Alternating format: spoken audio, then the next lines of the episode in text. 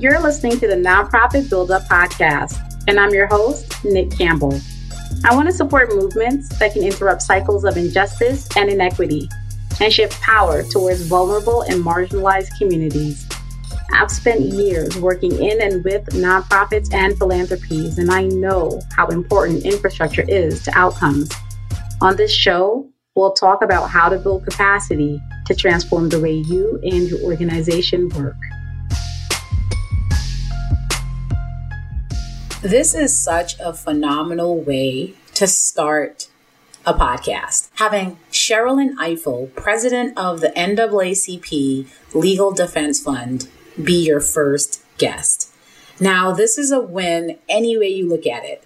But what was especially incredible about this conversation is that the way Sherrilyn spoke about the transformational work of the Legal Defense Fund, the moment we're in as a society, and her thoughts about how we should be responding in this moment all spoke to the ethos of this podcast. Sherrilyn is the seventh president and director counsel of the NAACP Legal Defense and Educational Fund, the nation's premier civil rights legal organization. LDF was founded in 1940 by legendary civil rights lawyer and later Supreme Court Justice Thurgood Marshall. Sherrilyn served as an assistant counsel for LDF, litigating voting rights cases. She left LDF to teach at the University of Maryland School of Law in Baltimore, where, in addition to teaching in the classroom, she litigated civil rights cases alongside her students for 20 years. Sherrilyn returned to LDF to lead the organization in 2013 and has emerged as one of the nation's leading voices in the struggle for racial justice and equality. LDF is at the forefront of civil rights organizations challenging unconstitutional policing practices in cities around the country. She's also a critically acclaimed author and also serves on many nonprofit boards.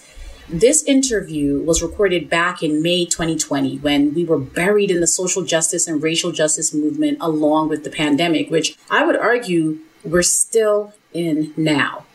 And Sherrilyn does such a masterful job of talking about the work of LDF and the work that's needed now more than ever, particularly in the United States. Sherrilyn is very clear that LDF is unapologetically and intentionally focused on race recognizing that race has many other intersections. She also shares her advice for nonprofits and philanthropies to build better. I really want you to listen and absorb all of the information that Sherrilyn shares about the state of the sector, society, and the immense power of being responsive. I think this is an episode that should be required listening. And with that, here is Sherrilyn Ifill. Hi, Sherrilyn. It is so great to have you joining us for our Fast Bill Leader series. I am really excited about our conversation today.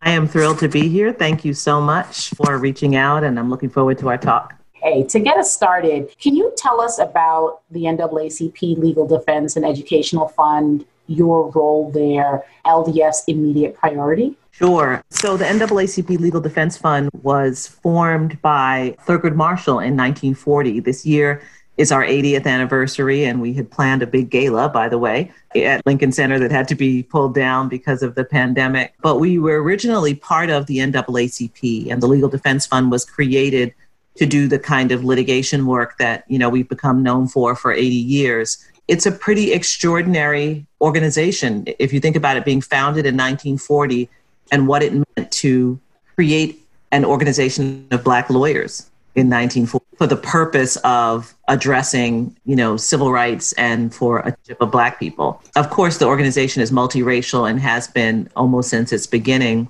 but at, at its core, it's an African American legacy institution. And that institution being comprised of lawyers with the intention of using the legal system as a way of dismantling and undermining Jim Crow, breaking the back of Jim Crow, Thurgood Marshall would say. It was a pretty extraordinary undertaking. This is an organization that has over 80 years hired the best and the brightest, you know, the most brilliant law students from the finest law schools, in the country who have committed themselves to doing this work. And it has, as a result, become the incubator of so much talent. Many of the people leading the nation's civil rights organizations today are LDF alums. On my second go round, I was an LDF attorney from 1988 to 1993. I was a voting rights attorney.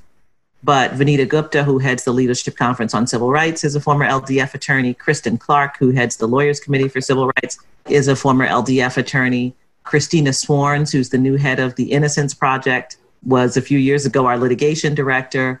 You know, people like Alan Jenkins, who was the founder of the Opportunity Agenda, was an LDF attorney when I was at LDF and then people who are just influencers out in the world. Maya Wiley was at LDF when I was a young lawyer at LDF. Kirsten Livingston, who's at Wellspring, Todd Cox. You know, it, it really is the incubator, and for generations is the incubator. Deval Patrick, you know, former governor of Massachusetts and former, uh, for a very brief period, presidential candidate. You know, Eric Holder was an intern when he was a student in law school. It's extraordinary the roster of people who have been trained at LDF. And that's really what we do is that we train leaders who are deeply grounded in the law of civil rights and, and in the Constitution and who have the highest level of skill. So that's the organization I'm privileged to lead. LDF separated from the NAACP in 1957. So we've been entirely separate organizations for a very long time, although people continue to confuse us. And I returned to LDF in 2013 to lead the organization. I had been away for 20 years teaching law school and starting law clinics and being a civil rights lawyer in Baltimore, which was an extraordinary and important experience for my return. I was doing a lot of communications work as well. I had a regular column in the Root. I joined the board of the Open Society Foundations and then chaired the board of the US programs of the Open Society Foundation. And so I was, you know, spending a lot of time in the foundation world as well. And I brought all that back to LDF at what I thought was a critical moment. I recognized the need for LDF to refresh itself in many ways and to be responsive to what I think had been seismic shifts that happened in this country in the 80s and the 90s that had never really been attended to by civil rights organizations. And I was quite intentional about intending to lift the narrative on race and civil rights in the country and to be there to shape about race and not just to do the work of civil rights litigation and policy work. And, you know, it has been successful at a very, very difficult time in this country. I'm very proud of the role that LDF has played and the kind of leadership that people expect from us. You know, when there are police killings of unarmed African Americans, when Donald Trump, you know, describes people in marching in Charlottesville as, you know, great, good people on both sides, when Ben Carson really turns his back on the very core of the Fair Housing Act, when Betsy DeVos turns her back on core of public education, people expect to hear from us and we have a voice, we have a platform. And that platform, however, is just the thinnest part because underneath it is this extraordinary litigation work that we're doing in the courts where we're trying to make seismic structural change. Our work is focused almost entirely on the South. I would say 90% of our cases are in the South, although, you know, we've got housing discrimination cases that we've done in Detroit. We have a case right now that we filed in Cleveland challenging water tax liens. We do a lot of work in Baltimore, although many people think of that as the South. We were part of the team that sued New York City, the NYPD for stop and frisk. So, you know, we do things around the country, but the core of the work remains in the South, really because, first of all, a majority of Black people still live in the South. And we are quite intentional that we are a racial justice organization. Uh, the term civil rights is quite expansive now, and we are quite unapologetically and quite intentionally focused on race, recognizing that race intersects with many other things. So, at the intersection of you know race and gender, or race and sexual orientation, or race and poverty, all of those things are intrinsically part of the work. But we lead with race because we think it is critical to continue to have that very intentional and clear conversation with the recognition that that focus of our work has over 80 years cascaded in such a way as to support the advancement of civil rights for all racial minorities, but actually not just racial minorities, for women, for members of the LGBTQ community. Everything that we do is to create a vision and an understanding of what rights and justice means in a way that recognizes the full humanity and dignity of every person. And so our work is never exclusive, but the people that we represent and the communities in whose voice we speak and whose history and reality we try to bring into those courtrooms every day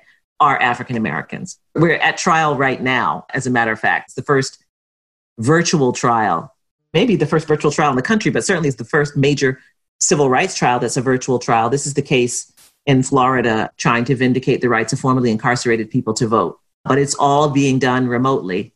And it's quite extraordinary. And our lawyers have been preparing, and they're working with lawyers from the ACLU and the Southern Poverty Law Center and the Brennan Center. But the voice that we bring is always quite unapologetically on behalf of African American communities whose experience is particular and who suffer from the long history and contemporary reality of anti Black racism that continues to be a part of this country. You asked also about kind of what the areas are that where we work. We work in four principal areas voting and political participation, economic justice, which encompasses our work in housing and employment, education, and criminal justice.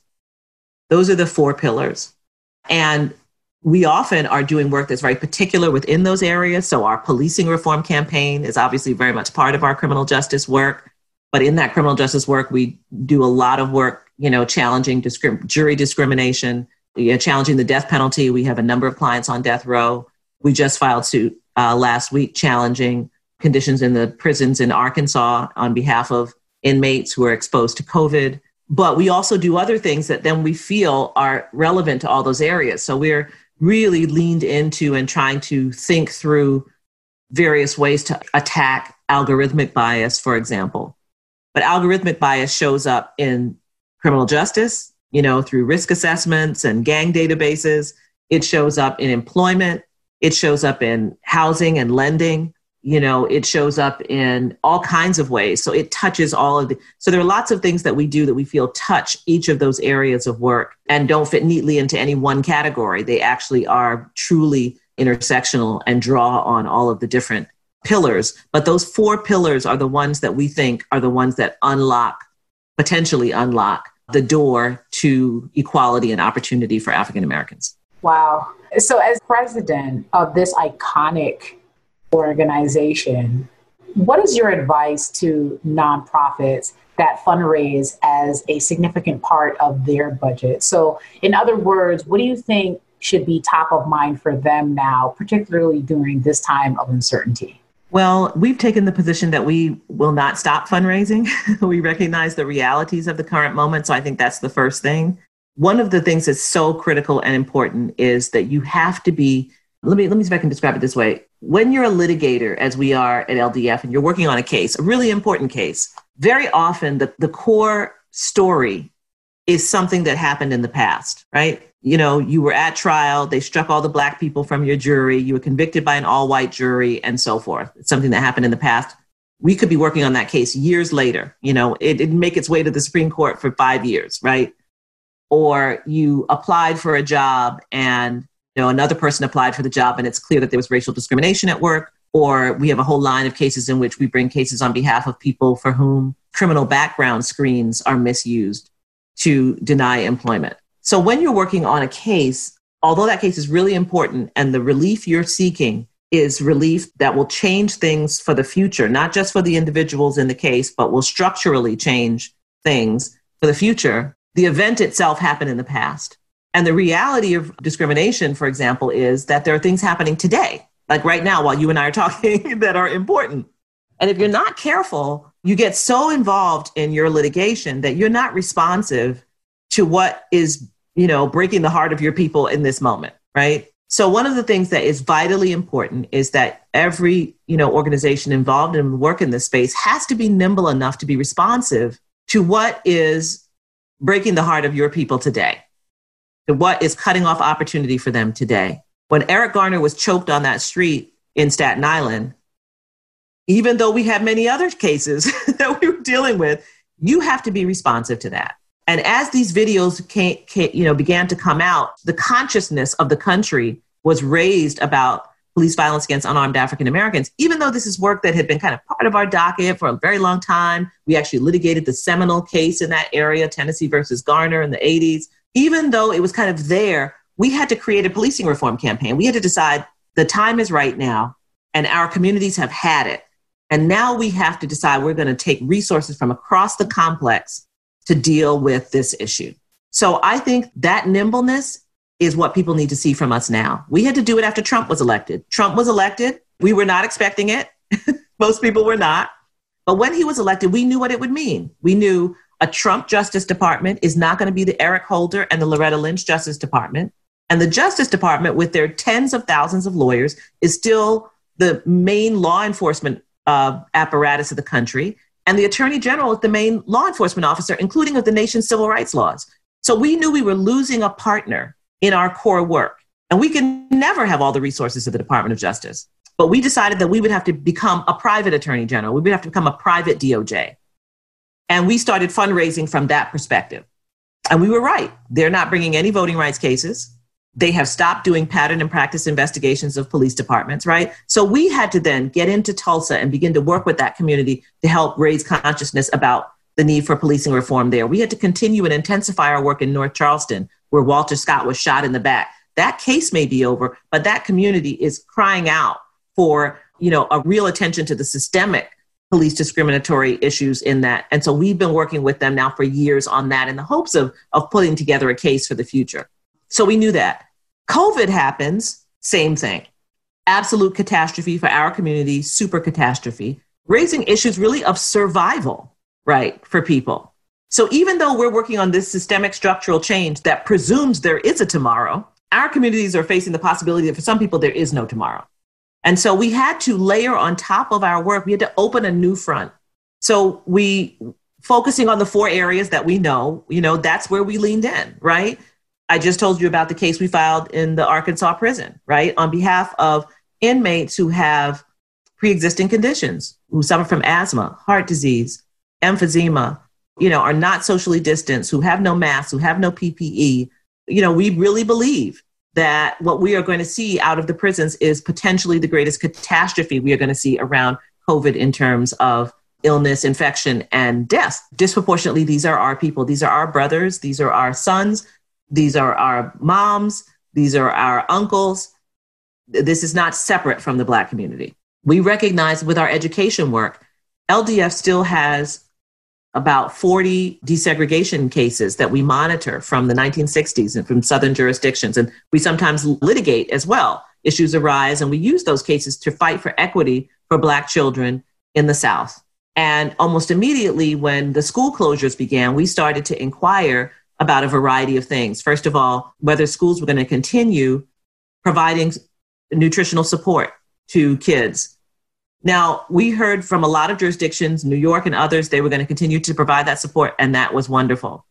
We weren't sure about that in Southern jurisdictions, and a number of them said they were going to provide support, did it for a week, and then stopped. So in Louisiana, we had to really lean in. New Orleans was fine, but in St. where we work, in the rural South, St. Bernard Parish, St. John Parish, St. Martin Parish, St. Mary Parish, no, no nutritional support. The schools just cut it off. And so you have kids who are used to getting one meal or two meals a day, and parents who are relying on that for their kids' nutrition suddenly from one day to the next are cut off from having any nutritional support. We tried working with the school districts to no avail. At the same time, in those same school districts, many of them had just cut off instruction. Once school closures happened in early March, they just decided the school year was over and there would be no instruction. And we were beside ourselves. The thought that our children would have no instruction from March to September. That's like the old sharecropping system when they take black kids out of school, you know, to bring in the crops. This was so horrifying to us that we again began pushing those school districts around these issues without much success. Some of them agreed to do distance learning, but the distance all online. 18% of black households in Louisiana have no computer. So there had to be worksheets that are mailed, there have to be worksheets that are dropped off. When you say distance learning, everybody thinks, you know, you and I know what that means and we're doing it right now. But that's not the reality for nearly 20% of Black families in Louisiana.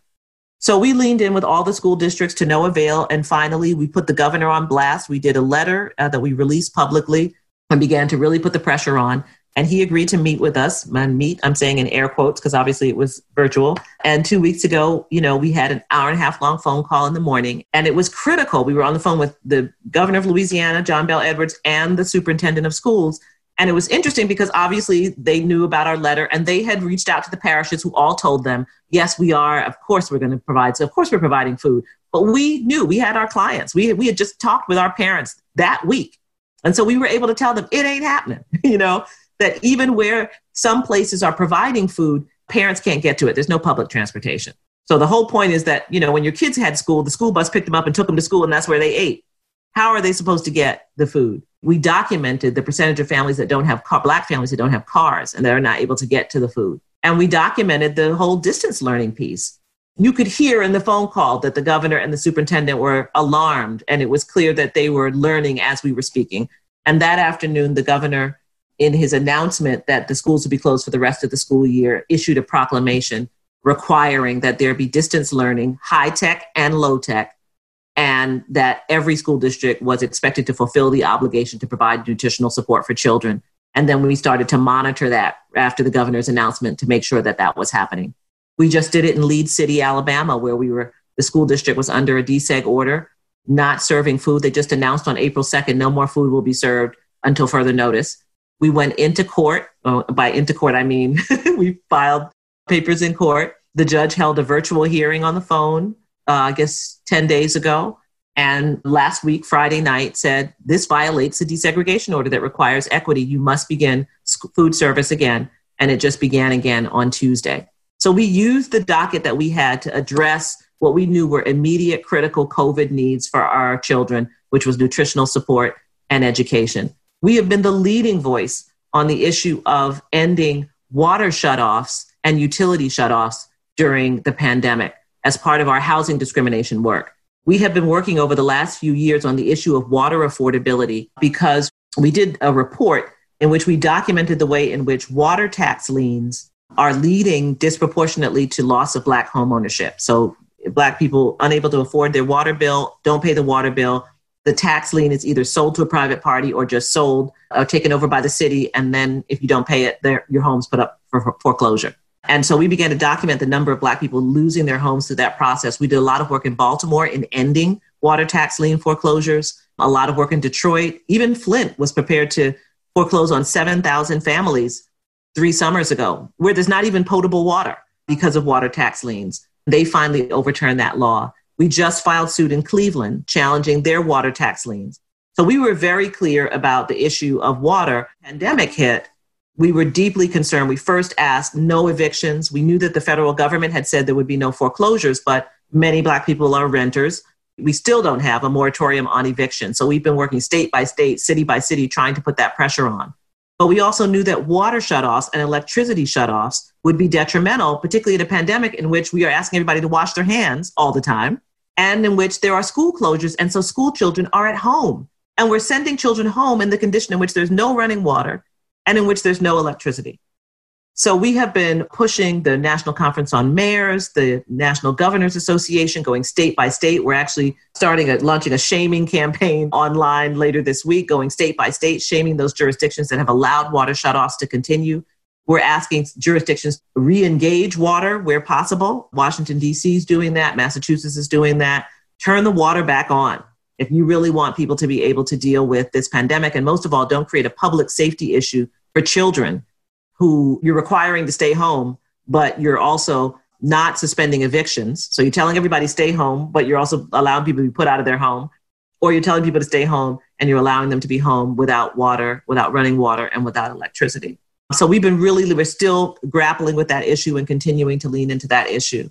And then, of course, voting. I got to say, I feel forever changed by Wisconsin. It represents the failure of every level of government for African American people.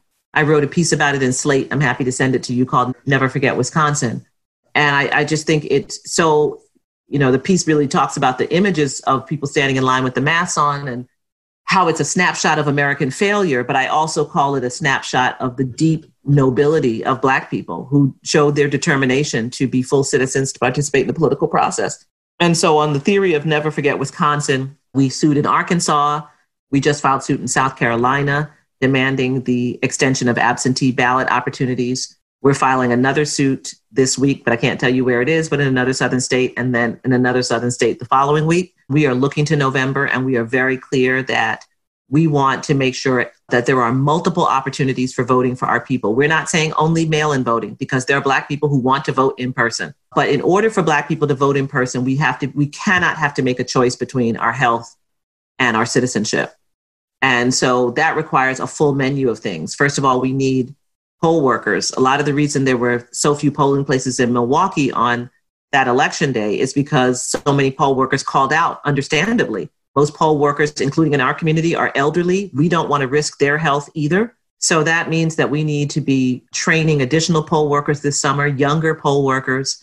Poll workers have to be trained in how to manage themselves in this pandemic. We have to be providing to poll workers all of the PPE that they need. The polling places themselves, we have to be able to assure people that they are wiped down and fully clean. We have to be able to provide PPE at the polling place for voters who come without it, who don't have a mask or who don't have gloves. All of that is essential.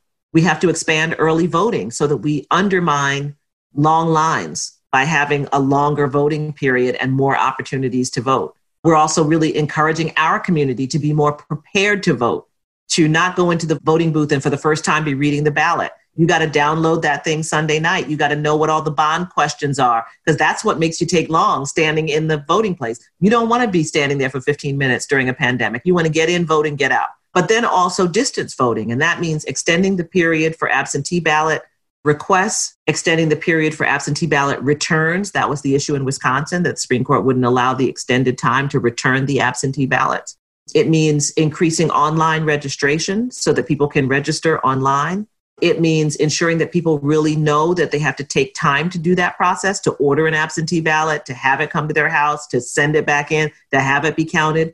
So we're really serious about leaning into our communities in August and September about preparing to vote. You're not going to be able to just wake up on November 2nd and decide, hey, I really feel like I want to vote tomorrow. It's not that kind of scene anymore. Because if you're going to vote in person, you got to have your PPE and you need to be ready. If you're going to vote distance, you have to have ordered your absentee ballot, you have to have sent it in and so forth. So all of our voting work is really focused around making sure that that full menu is available so that we can ensure that every eligible African American voter can participate in the political process and vote. And then lastly, of course, is the census and ensuring that people participate in the census online. Um, so everything that we're doing about stay at home, we just did a joint statement with the leaders of every Black church denomination uh, that was released last Friday when Governor Kemp's, Kemp's order came out reopening the state, basically telling our people to stay home. And it was, you know, civil rights leaders and Black church denomination leaders saying, this ain't the time. You know, you need to stay home, prioritize your health, prioritize your family. But we ended the statement by saying, and while you're at home, register to vote and make sure that you fill out the census. So that's a long way of answering your question that what I say to nonprofits is you've got to be responsive to the needs of your people in the moment. And you've got to figure out a way to be doing, if you're like an organization like mine that does structural change or whatever are your long term imperatives, have to be happening at the same time that you are responsive to what your people need today. So that's the first, you know, so keep fundraising, make sure that the work you're doing is responsive to what is happening in the moment. Don't give up your, your structural work, but make sure it's responsive to what's happening in the moment. Invest in your communications. This is the only lifeline we have to the people we represent, to our donors, to our supporters. So this is no time to skimp on your comms. You got to invest in your comms. You have to have the apparatus to invest in your comms. Reassure your people, take care of your staff. One of the things I'm proudest of is that at LDF, we've just been prudent over the years. And so, you know, we're not facing layoffs. We're not facing anything, any immediate, you know, catastrophe. Obviously, we have lost our major fundraising event and so forth. And so, like everybody else, we're reeling. But the ability for our people to focus on their work and not have to focus on whether they're going to get a paycheck is vitally important. And so, make sure that you're you're doing your best to reassure your staff and your people. We have been increasing our all staff meetings. We do them now every two weeks. So, just trying to increase that communication with the staff. I'm regularly sending emails to the staff. We created a newsletter of our COVID 19 work because our staff wants to know what are we doing in this pandemic? They want to feel that they are speaking into the moment. We acknowledge how frightened we all are, right? This is the first time that we're doing the work in which not only are we worried for our clients, but we're worried for ourselves, our families, our friends, our peers, and to acknowledge that reality. we have provided our staff, you know, we provide them with lots of wellness links and other resources to help kind of navigate this period. And then just keep talking to your funders. Make hear from you and that they know what you're doing. If asked, they should feel like they know what you're doing. There shouldn't be a presumption. And ask for advice. When the pandemic struck and things started to close and the stock market tanked, I was calling people saying, not for money. You know, I was calling foundation leaders to say, tell me how you're thinking about this moment. This is a moment of crisis leadership. I want to make sure that I'm being the right kind of leader. Tell me, uh, this is what I'm thinking. This is, these are the steps I'm planning to take. This is what I'm doing with my senior team. This is about, this is a leadership moment also. And foundations and donors are not just about money. They're about counsel and support and advice for moments just like this when we need other leaders to help us think through how we lead in a time that none of us have ever like like none of us have ever faced. No, I, I, really like your response for a variety of reasons. I think at the core, it goes back to exactly what you said, which is be responsive to the thing that is breaking the heart of your people today and be consistent in doing the work. And Another reason that I really like it is that you're providing advice that you yourself um, are following, right? And you're providing examples and context behind this is how it's playing out for us, and here's how we're doing it. And the last piece um, that I really like about it is that it's practical, right? you're mm-hmm. talking about just picking up the phone and asking for advice yeah. and, and strategic counsel and being able to partner. And so I think that is really sound advice for nonprofits, particularly those that are fundraising. And if I were to say to you then, Sherrilyn, let's look at the other side of the conversation and look at the funders. What's the advice that you would have for funders beyond, you know, give more money, for example? But what's advice would you what advice would you provide um, for them to support nonprofit sustainability both during and after this crisis? Yeah, some foundations are already doing things like, you know, providing webinars and just support on various aspects of how we manage this moment, providing free social media training or communications training to organizations that really may not be sophisticated in that area. You know, one thing I haven't, I mean, a, couple of foundations have individually done this. I love the pledge that, you know, many of the foundations took, but I just think we should be freed up from reporting at this moment. It's extremely onerous particularly if you're not a first time recipient and the foundation knows you, the time that we spend doing reports is time that we could be spending finding additional gifts, and we're all financially pressed and looking to raise more money. And that means that we need to find new foundations or we need to find new areas of work. And I would say every report should be dinged until next spring and like give us a, another year. Not because we don't have a lot to report, but just because the work of the report, you know, takes time away from some of the other stuff that we're doing. I think, you know, those foundations that have reached out and convened, you know, small groups of us to ask us the just the challenges we're facing as leaders. I mean, it's something I tremendously appreciate. We are people. There are things we just we cannot show our staff our own fears. We have to be reassuring. And so we actually need safe spaces where we can convene and talk about some of these issues you know, I would say providing, you know, a window into the things that you know about what the financial outlook looks like, providing, I think, you know, experts who can address us as leaders or even address our staff about COVID or other aspects of this crisis, really providing, you know, support beyond the financial support just recognizing that this, as I suggested, is a moment that none of us have ever experienced before, and the expectation that leaders will just kind of walk into this with some magic ability to navigate all the aspects of it. It seems to me just false. So I would say that especially for your, you know, your core donors to just be offering that kind of support is really important. Foundations are their endowments are taking a hit too. So I understand that, but I think just deciding that you're going to sustain with the organizations is absolutely critical because all of us recognize we're not going to be making more than we made in the past, right? So, but we've got to be able to sustain. As I said, I, just advise people to open up a no, whole nother front of work to address this crisis and obviously to be efficient and marry it with your existing work, which is what we're trying to do. But we're not working less. I'm definitely working more. Everyone else is working more because the kind of work we do, you know, the courts have not closed right? The Supreme Court still deciding cases. We still have our virtual trial. We still have a brief due in the Harvard affirmative action case. We still filing cases. We're still doing all that stuff. And we still got to get, you know, food for these kids. So not one bit of the work has stopped. And yet a whole nother layer of work has been placed on top of it. So we have to be able to hold our staff. You know, we have to be able to just maintain. And so I would really encourage foundations to bet on their grantees this year. You just have to do it. You just have to do it because I do think this is a potentially catastrophic moment, not only in terms of just survival, but in terms of our democracy. Because what has accompanied the pandemic are all of the threats that always accompany catastrophes like this, which is the power grab, you know, and the suffering of those who are most marginalized and the attempt to hold on to power, you know, by those who led us during this crisis. Those are all things that always happen. So we are in a moment of tremendous, tremendous democratic peril. And to my mind, you know, I, I call a civil rights work democracy work. That's what we do.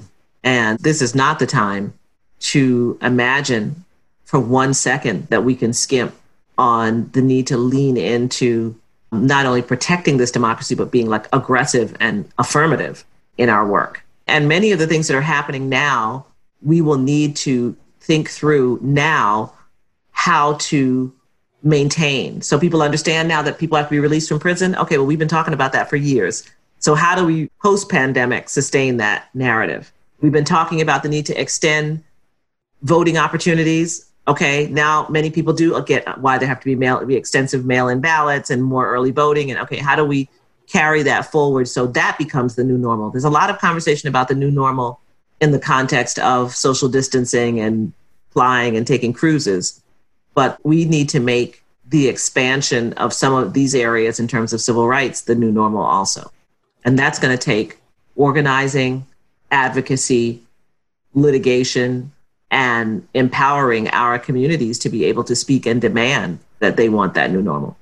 Well, you've provided really practical advice for both nonprofits and funders. And we even talked about some of the practices that you're recommending funders stop. So, with all of that in mind, what do you wish we did less of as a sector, and what should we do more of?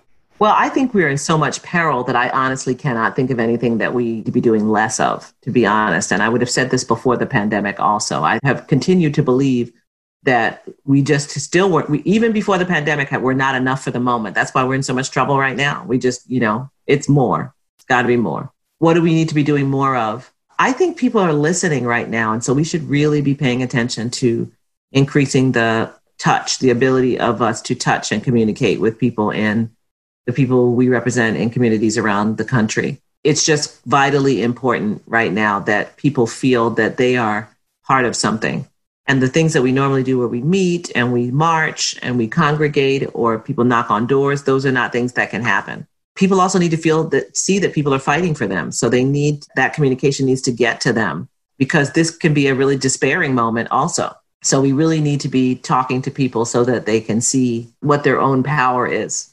And I think the ability to move quickly, everything's going so fast that if we could just increase everyone's ability to do rapid response, it would be awesome. We're all sitting here and the post office is not funded. Do you know what I mean? Like that's a catastrophe that, you know, just has to be dealt with. And so just new things arise all the time and we have to, you know, I'm very concerned about black businesses and what's going to be happening in our community with with the stimulus and how badly it has done in being accessible to black small black business owners and really it's about mom and pop businesses you know, barbershops that won't survive, beauty parlors that won't survive, nail salons that won't survive that are in our community. What's the plan? I've talked about this in the context with black, black churches who are some of the biggest property owners in the African American community. Let's leave aside the spiritual piece. I'm just talking about as property owners. You know, the emergency is regarded as over and the foreclosure crisis is over and the forbearance is lifted those folks are going to have money. The churches are the black church relies on people to come in every Sunday and put something in the plate. And nobody's been coming in. And every church will tell you that online does not approximate that. So we're about to see, unless something is done, a kind of catastrophic property loss in our community, which will increase gentrification. Think about some of these churches and the land that they sit on, where they're located. I mean, I think about something like Mother Emanuel in downtown Charleston, if you've ever been there, where the Charleston Nine were, were killed. It's right downtown, huge church right there at the beginning of the big shopping street. You know, not a black community around it anymore, but I mean, that's prime property, you know? So I think we need a little bit more creativity around, you know, the exercise I do, which is I try to do it in the increments of one year, three years, and five years. When I look back at this time, what am I going to be sorry we didn't do? And one of those pieces, I think, is to imagine what strengths will still exist, what anchors will still exist in the Black community, and have we protected them? Well, I know that I really like talking about being creative and how can organizations show up um, in that way, particularly as they think about their own planning and their own strategies. But also know that the focus of many nonprofits is often on that programmatic strategy and on the direct asks or the fundraising pieces. And I wanted to talk about infrastructure and raise a question with you, which is Is LDF thinking about building infrastructure during this time? And if it is, how is it thinking about uh, building that infrastructure? And you mean, do you mean fundraising infrastructure, or I, I mean your organizational infrastructure, the foundation, the organizational foundation that you have to do that programmatic work, to be programmatically creative, thinking about how you're setting up your boards, your operations, your governance structures. And if you're thinking about that now, how does that thinking shift for infrastructure after the pandemic? I like to say that, you know, we have the unique experience of kind of being a little bit ahead of the curve because we were talking about these very issues and really beginning to make shifts, make shifts in our board. Uh, we had planned to often open a Southern office, which, you know, obviously very few people are opening bricks and mortar at this point, but we it may be a remote office. But we understood the need to be closer, physically closer to engage with our communities, to be able to speak more directly to them. So we already understood that. We had increased our support for our internal think tank, the Thurgood Marshall Institute, so that we could do more of our own research and really disseminate direct research to our community.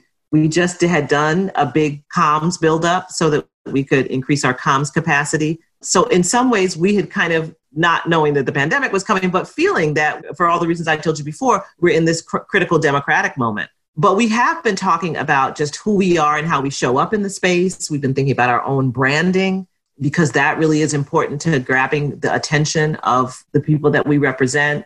And just building collaborations has been really, really critical to our work. But I do think that, you know, what I was describing about like Black businesses, that's kind of why we have the, our Thurgood Marshall Institute is because like we want to spend some time learning. And that's what the Institute is designed to do is to help us learn. And one of the things I think is critical in this moment is figuring out what we need to learn to be able to come up with solutions that actually work. And that means that we need to be able to convene people to say, you know, here's what we don't know, and here's what we need to learn in order to make this work. So I'd like to see more of that happening. The truth is, this is exhausting. You know, we're all in this box all day. And so we also have to be a little bit kind to ourselves, you know, in terms of how difficult this is. I actually find that where I'm shifting to right now is some solitary time to study and to read and to write in my four waking hours that I have that I'm not working because I think it's important to try to diagnose this moment and understand what it is we're in. And I think too many of us are we're doing so much that we can't see it. And, you know, I'm a big legal historian. And so this all happens within an ecosystem and trying to understand the ecosystem. I'm very interested in what my profession is doing. Like that's the kind of creative thing that we're not talking about in the civil rights space, but I'm talking about it. What has happened to the legal profession and the need to activate the profession in a way that brings that resets some of what I think has been eroded over the past few months. And that really is critical to us an infrastructure that we need to be able to do civil rights legal work. So I think being able to kind of have a little drawback time to to see the whole instead of just see the pieces that we're working on or the pieces that are in our face or the pieces that Trump has served up for the day is one of the biggest challenges of this moment. But we're in there's there is the earth is shifting beneath the ecosystem of civil rights in this country, and we need to be able to see that shift to figure out how to take advantage of of it. So I do think that it's vital that we spend some time doing the intellectual work of change. Sherrilyn, this conversation has been so powerful, and I want to ask you a question to help us continue to build knowledge through books and people we should learn from or about to close us out. So, what book do you think we should read next, or what artist do you think we should be paying attention to? Well, I'll just tell you, I'm on my own curriculum right now. And so it's not one book. But after the 2016 election, like literally a week after, I was on a panel with the great civil rights historian Taylor Branch and with Isabel Wilkerson, the author of The Warmth of Other Suns. And Isabel, who's become a friend, you know, suggested at that event, was held at University of Maryland, she suggested that we were entering the second nadir or nadir. The nadir was the period from 1880 to 1920 or so, described as the nadir by the historian Rayford Logan as kind of the worst period for Black people after slavery. You know, I resisted her a little bit, but I kind of knew she was right. so, anyway, you know, since the first of the year, I've been really asking the question and what did they do in the nadir? Because there's never a time where we did nothing. And in fact, much of what happened in the Nadir was the foundation upon which powerful shifts in civil rights ended up happening in this country, you know. And I'm writing about, trying to write about this now. So I'm reading, the, I'll get you my Nadir reading. so, I mean, I guess, you know, the first one is, is this one is Black Reconstruction by W.E.B. Du Bois. That's like the most important. That's kind of the Bible. Two other books that are really, I find really illuminating also. One is Rayford Logan, the one who created the term the nadir, the betrayal of the Negro, from Rutherford B. Hayes to Woodrow Wilson. And then Dickson Bruce's Black American Writing from the Nadir, the evolution of a literary tradition, 1877 to 1915. I'm very interested in how writers wrote in that period because I'm always interested in what artists do during these dark periods because I think these are always periods of very important high art. So for me, it's a bit of studying and a bit of learning. And it turns out, at least from my, you know, sneak peek of my of the piece I'm writing is about the institutions that were created in the Nadir, the NAACP, the Deltas, the, you know, all of these institutions that we tend to then had the platform to help advance the civil rights movement actually were created in this period, in this period when Black people were really just at the very edge and at the very bottom. So the question for us is it may not be that that is what we must do, but the question is what must we do? There is building that has to happen in this period. So that's what I'm working on. Well, I've definitely added some books now to my book list. So thank my reading list. So thanks so much for sharing that. And I look forward to reading your piece when it comes out. Mm-hmm. And you've just shared some incredible takeaways and gems throughout this conversation that I think leaders can implement into their own organizations to help them build bravely. So I want to thank you again for your insights and your time today, Sherrilyn. Thank you so much. This was great. I really enjoyed talking to you. Yes, definitely.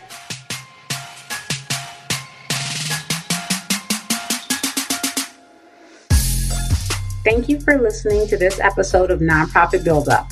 To access the show notes, additional resources, and information on how you can work with us, please visit our website at buildupadvisory.com. We invite you to listen again next week as we share another episode about scaling impact by building infrastructure and capacity in the nonprofit sector. Keep building bravely.